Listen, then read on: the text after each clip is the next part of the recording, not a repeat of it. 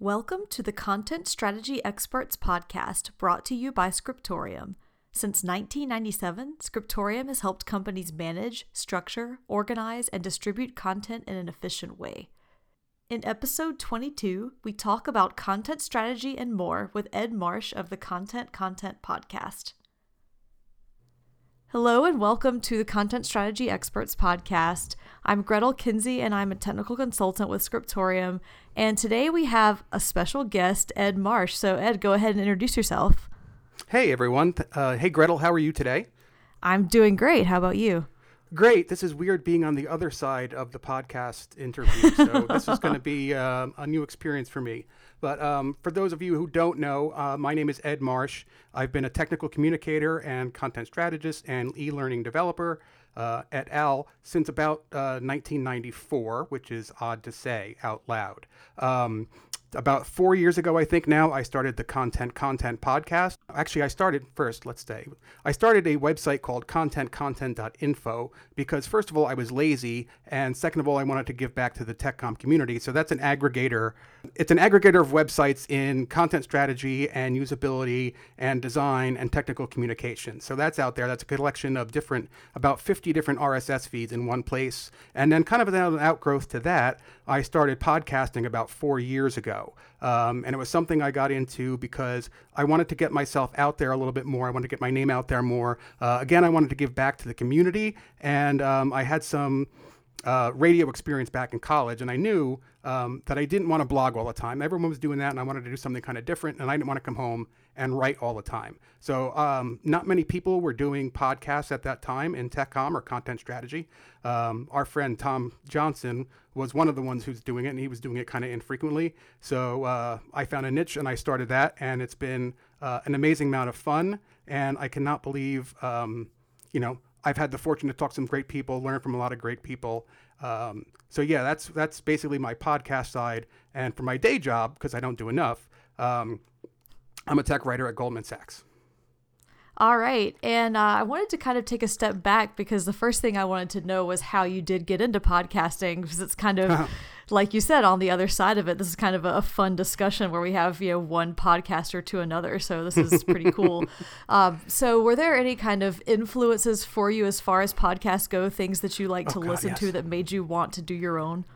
Yeah, for sure. I listen to uh, a lot of different podcasts for a long time. I commute on the train, so it's always a great opportunity to listen to podcasts. Um, and I used to listen to This Week in Tech, which is Twit, uh, which is on the Twit network, which is Leo Laporte. He's a very famous podcaster, has a huge network of podcasts. Uh, there was also another one called um, Back to Work with Dan Benjamin on the 5by5 network.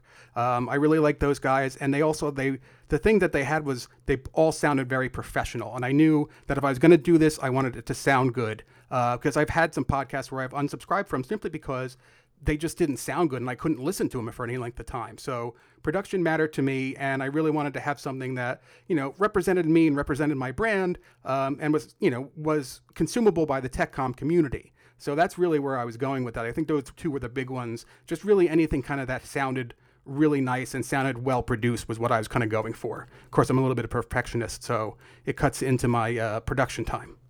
Oh, I understand that completely. I think I think a lot of us in this field tend to be perfectionists, which is oh, which is God. a good thing when yeah. it comes to content strategy. Sometimes I just got to release it though.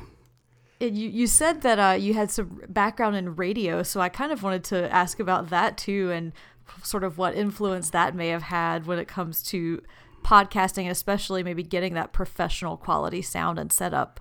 Well, yeah, I did. I was in college for two years down at Elon College, which is now Elon University in North Carolina, not too far from you. And, um, mm-hmm.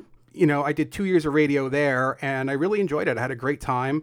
Um, so I had that little bit of experience, and I was also a journalism major, so that kind of fell into the interviewing side of the podcast, I think. So uh, really, I think that's the the influence there was they kind of dovetailed into what is now internet radio or podcasting.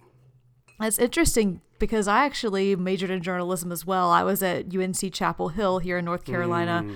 and I, I, did a lot of multimedia and video production. So that's kind of where I got my interviewing skills, and it's mm. been really helpful, I think, for podcasting too, and really interesting how, uh, you know, kind of I, have talked to a lot of people in this industry who say they sort of stumble into the world of content by accident. And I, I know that's certainly true for me, uh, but I've absolutely loved all of it. And I wanted to use that as a way to get into how you uh, first kind of got into this whole world of content. And did you sort of stumble into it by accident as well, or was it more intentional? That's one of the awesome things about my podcast is interviewing people and finding out you know how their stories or how they because no one has the same story. And, there, and, a lot of people like you said have come from different careers and fell into it. And i also fell into it. I was looking for journalism jobs and um, an opportunity came up. I think i was interviewing for a temp job for something completely different. And uh, the recruiter who was down there was in central jersey uh, was like hey you know it looks like you might be good for this technical writing position i'm like i have no idea what the hell technical writing is but it looks like it pays well so so that, yes that, that sounds good um, so i started as what they called a technical writing assistant it was a new position um, and i kind of grew into the tech com thing i really fell you know, I didn't like Xywrite back then. For those of you who've ever worked with Xywrite, I was not very happy with that. But as the technology evolved, I was really, I really enjoyed it. I always was the kind of person who liked to push buttons when I was a kid and see what everything did and see, you know, what happened. So I think that kind of is was the impetus too for me being good at at this. And I also had the technical side of it. I think I learned HTML really early um, and CSS really early. I was working in Flash, so I think it was just um, I was in the I guess the right place at the right time, and um, it was it's been a great opportunity. And here I am, 23, 24 years later, uh, and I'm really enjoying what I'm doing now. So it's awesome. That is awesome. And then, where did you get an interest specifically in content strategy during the course of that time? I think it just all dovetails into it. I, you know, there's uh, we do all online content, so everything is organized, and we're the people doing the organization. So I think it just it all just came to me at the same time. Arch- information architecture, which I really enjoy as well. It's just thinking about how people are going to use this and all the different ways that you can use it and make efficiencies in your processes and figure out, you know, with a like for example with the podcast okay i've got it so, so it auto when i post a podcast it automatically goes to twitter it goes to linkedin it goes to uh, facebook it goes to um, couple different other places too. So you've got to think about that as how you know what this where your content is going and how people are going to access it. And i think that's what people need to think about is how are they going to access it and how much they want to access at one time. So i really you know i think it kind of like i said it kind of all dovetailed into well, I do this and I do this and I do this, and it, it's all part of the experience. And how would you say that content strategy helps you when it comes to promoting your podcast, getting it out there, and growing it? Well, that's an that's it's an interesting uh, thought because if you go um, and you go to Alexa, and I hope I don't trigger anyone's uh, lady in a tube, but um, if you say, you know, lady in a tube, play content content podcast, it's like I can't find that. Here's the content strategy one or content uh, marketing institute podcast, or whatever. So, you know, that's that was one of the side effects that you think about content strategy. like, well, how is this going to get used in the future? Perhaps. So I, you know, when I started the brand, per se, because it was one of the few URLs I could find. Um, you know, it's like I would never thought I was going to do a podcast. It was just this thing I wanted to play around with. And now, you know, you've got to think about okay, it's not just a website. It's going to be maybe a snippet in Google or um, somewhere on SoundCloud or on you know different places, and how people are going to interact with it has changed so much with the voice activation that and phones and watches and tablets and everything that you really have to do that that thought of the whole picture instead of just we need to create a manual or we need to put out a PDF or you know we need to update a single page kind of thing. So that's the big picture thing that I think people need to think about too. And uh, I know that you've had all kinds of different guests from the content industry on your podcast. So I wanted to get an idea of what kinds of words of wisdom that you may have gleaned from some of them and sort of the best tidbits that you might have gotten. Well, you know, one of the best ones I think, and I, I wrote it, here it is. Um, what is interesting was one of the last ones I did with uh, Liz Fraley, who's a friend of mine. Um, and you know, one of the things she wrote, she wrote a follow up blog post to it, and she's like, you know, it's funny how much you realize you don't know when you get really get the chance. And I, you know, I thought about that. I'm like, you know, it's as you get older, I guess, and you say, you know, you more know, you know what you don't know, kind of thing. So I think that was part of it, and just learning. For me, you know, I think it was just learning about people and how we're all going through the same stuff. And no matter what the industry, I've had, I've had content marketers, I've had content strategists, tech com, you know, different kinds of people, and they're we're all doing the same thing and fighting the same fight. I think. Um, so words of wisdom, I don't know. It was just, I guess, take a chance because I didn't know what I was getting myself into when I did this podcast, and I it's it's been great you know, and I'm having so much fun, and it's actually led to um, another podcast gig that I'm doing with the LavaCon conference. So, um, you know, take a chance, I guess. Get yourself out there. I guess is really the best thing, and and talk to people and network because it's it's it's if you know if you can get yourself out there and talk to people, it's a hell of a lot of fun talking to them.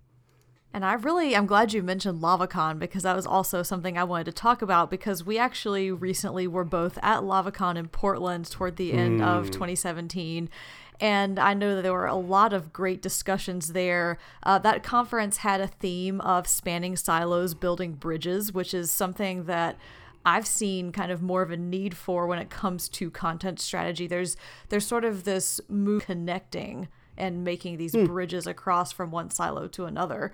Because uh, I, I know that the issue of silos has kind of always been a problem in content as long as I've been mm. in the industry, which was since 2011 and uh, it's kind of interesting how it's evolved uh, different solutions that people put forward to solve that kind of problem of content existing in different silos either by department or by tool or whatever uh, so i kind of wanted to ask what your take on that is Great question because I'm working on this just right now at Goldman. And, you know, at Goldman, content isn't their forte. But like you're saying, all these silos, like all these teams have their stuff in a network drive or in a SharePoint or they're di- distributing it via email every day.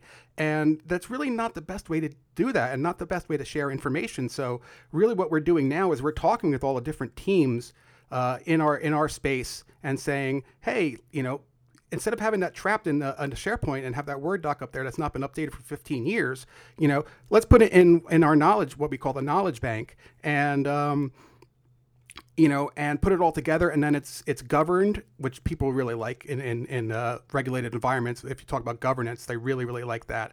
Um, you know, we have it backed up in our source control system. Um, you know, and we have it so that way we can audit it and say, hey, this topic hasn't been reviewed in X amount of time. Why don't we send out an email or why don't we talk to the people who use this and see if it needs a review? So, um, you know, then on top of that, you have analytics. You could say, hey, you know, these are the things that people are hitting, and um, you know, this is the things that people are searching for. This is stuff that's not performing, and why isn't it performing? Because you know, two big things that I found with these silos and getting everyone together is especially with senior management, is talking about data and numbers because that's what they understand, and also the concept of governance. So if you start talking about those two pieces, and um, if you're looking into governance, Lisa Welchman does a great workshop, and she has a book out that I haven't read, but she's a fantastic person on governance to talk about, or talk to, or listen to on Twitter. Um, so I think those are the big things: is the governance side of it, and um, actually the content aggregation of it too, because you know you can put it all together and leverage that content, and you never know what teams may find it. Like we found teams that we had no idea would be using our stuff is using our stuff as a reference. So um, sometimes it happens organically, and you don't even realize it.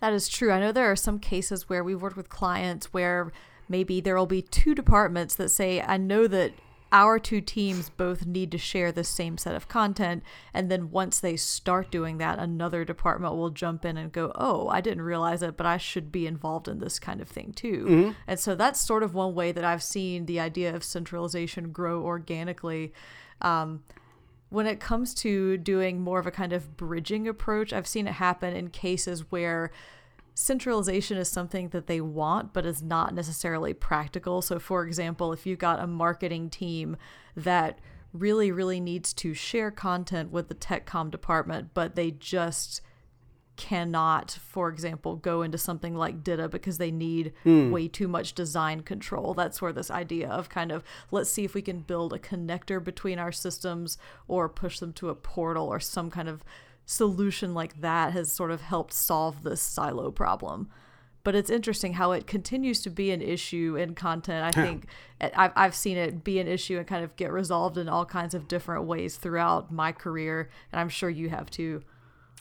Well, yeah. And uh, I mean, the thing is, you can't stop people from creating content, but you can do the best job you can to organize it and edit it and make it consistent and make it accessible. And I think that's you know that's uh, where we can play a role and have value as technical communicators and content strategists. It's okay, you know, let's try to do something consistent at least, or let's get this all in one place so that way the people who are the professionals in content are handling it correctly. So while we were at LavaCon, there were all kinds of presentations I saw that related to the idea you brought up earlier about sort of changing technology and how we have to evolve our content strategy al- along those lines. So mm. I hmm. wanted to know if there's anything interesting that you saw or that you learned at LavaCon that you kind of have brought back either to your podcasting work or to your day job. Well, um, I learned a little bit more about XSL from the Oxygen folks, which I needed, so that was good. Um, you know, I there was so much I you know so much and you, you're processing and it was just you know I can't think of anything in in specific. Everything was so inspiring. Um, I will say that the morning workshop um, with Ashita Grover on a, on management really um, it was a nine o'clock in the morning session I think on a Sunday and um, I got thrown into the middle of it and I was like whoa this is not what I was anticipating but um, you know, I ended up doing a pretty good job, and it was about management. And I'm an, I'm a, I have a new hire who I'm managing now, um, so it was perfect for me at that time to have a three-hour workshop with Ashita. Um, and learn from her about management and realize, okay, you know, if I can, you know, I can kind of do this. It kind of gave me some confidence to say, okay, I can go back and do this as a new manager with a new hire who's, you know, just a few years out of college. So, you know, it was really, for me, that was the nice one. And of course, it's the networking.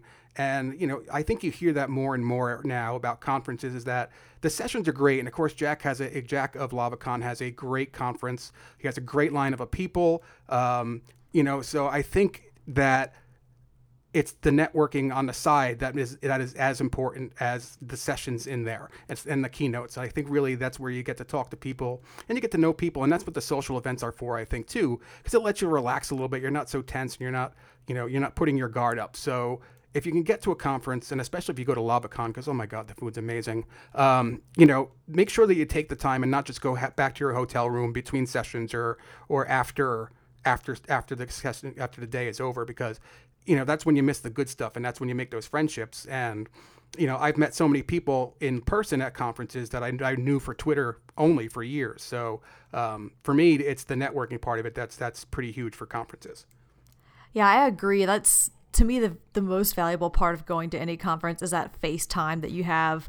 Uh, i think that's where i learn just as much if not more than i do in the sessions. And it's also where i kind of really get to see if some of the sort of trends or patterns in the industry that people are predicting are actually true because the people who come to the conference come by and talk to us either like sort of at our booth when we're exhibiting or just in the hallway afterward when we hear about what kinds of challenges that they're facing what kinds of problems they're having with their content from someone who's really out there in the world dealing with it that's where we kind of get the, the better sense of what's going on in the world of content and then we can kind of look at that and say what sorts of strategies are people going to need just based on what kinds of things we're seeing in the industry. Right. And I mean, the kind of the thing is, and I went to content marketing world two years ago, and, you know, it was a lot of the same questions and a lot of the same problems, you know, having trouble proving our value or having a problem getting budget or this or that, the other, you know. So, yeah, I mean, it's, you know, I think part of the conference at LavaCon this year was finding your tribe.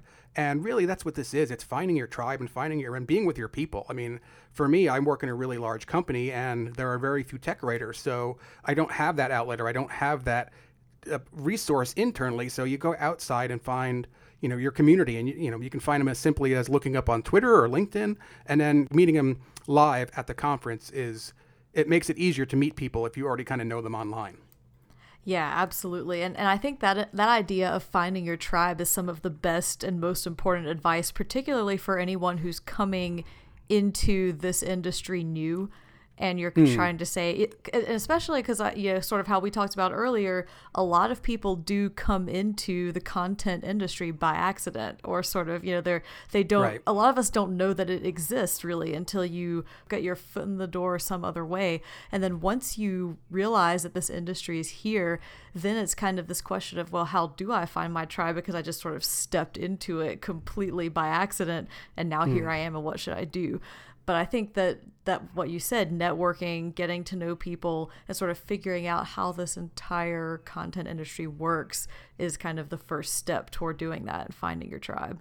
Yeah, and I actually wrote a blog post about this after Summit because that's where I really felt like, oh, this is my tribe. I've been to other conferences, but I'd never been to STC Summit before, and it was like, oh, these are my people. So you know, and I wrote a big, I wrote a blog post on my website at edmarsh.com, um, so you you can go take a look at it there.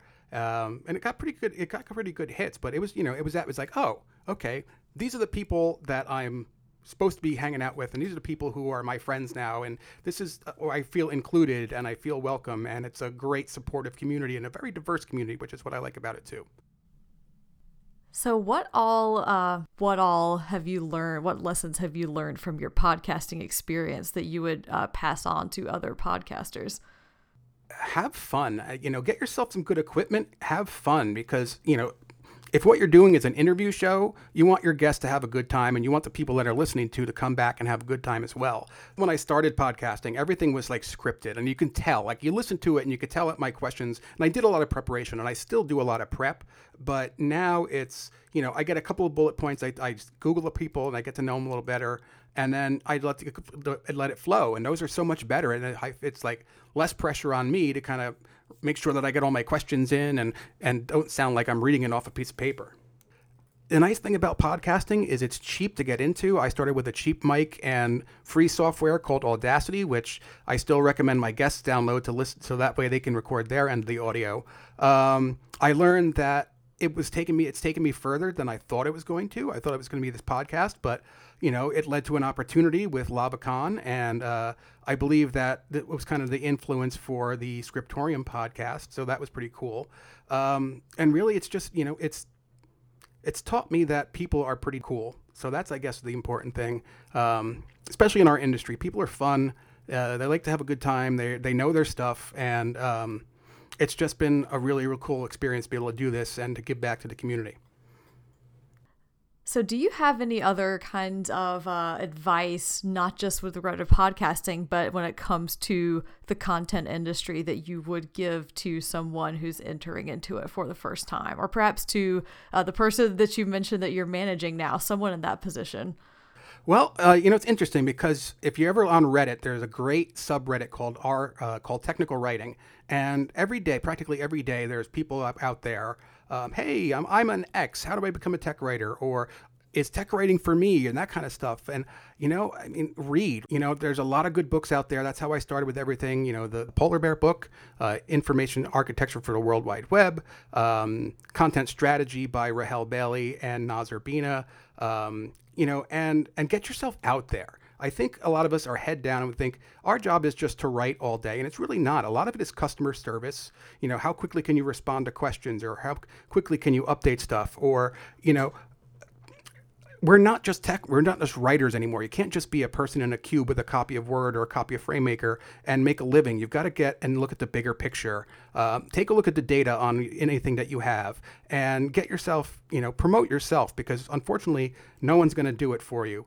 so you know make sure that you have that that senior management thought in place. Okay, who are the people that are paying your paycheck? What are they going to see? Are they going to see that you're writing fifty thousand words a day? They can they care about that, or they care about how many hits your site's getting, and you know if the support tickets are going down? So look at the governance side of things. Look at the the governance and the data side because I think that's really where people can show their value and get out there and network. I didn't network as soon as I did as I should have, and I really should have done that sooner in our industry. Um, so I think you know getting to conferences, even if it's a small one or a local one or a, even a local Write the Docs meetup, just get out there and talk to people. Um, you'll find it refreshing, and you'll get some good ideas that you can bring back to your job, and even you know whatever you're doing on the side. So you know don't be afraid to put yourself out there and make mistakes and learn from them, and then you never know. Fantastic advice. I think not just for this industry, but for everyone. So, thank you so much, Ed Marsh, for joining us on the podcast. And uh, where can we find more of your stuff? That was a real pleasure. I don't know if I made any sense, but it was nice not having to watch and control everything of the recording. So that was kind of nice. So thank you, Gretyl. Um, you can find me at edmarsh.com. You can find the podcast at edmarsh.com slash podcast. Uh, you can subscribe all with pretty much everything at this point. Um, You can also go to contentcontent.info, was a site I mentioned earlier, which is a news aggregator for our fields. Um, and I'm always on Twitter at Ed Marsh. I'm probably on Twitter a little bit too much. Um, and of course on LinkedIn. So you can find me there. You can find me at edmarsh.com and you can find me at edmarsh on Twitter. All right. Thank you so much. Thanks, Gretyl. Have a good one. All right. Bye. Cheers. Thank you for listening to the Content Strategy Experts podcast. For more information, visit scriptorium.com or check the show notes for relevant links.